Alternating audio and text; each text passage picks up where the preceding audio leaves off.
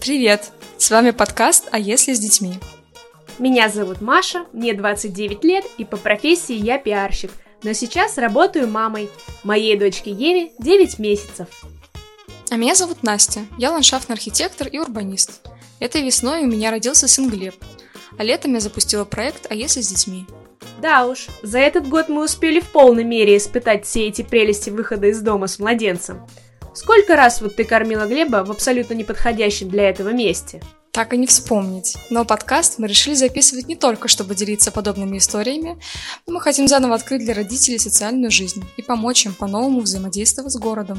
Теперь уже с малышом на руках. Или в коляске, или в слинге.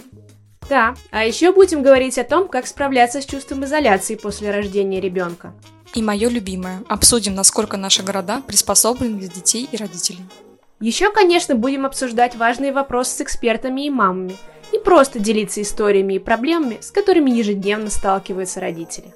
Нам хочется, чтобы больше семей не боялись жить активной жизнью, а власти и бизнес задумывались о создании доступной среды для всех людей, в том числе маленьких. Приятного вам прослушивания!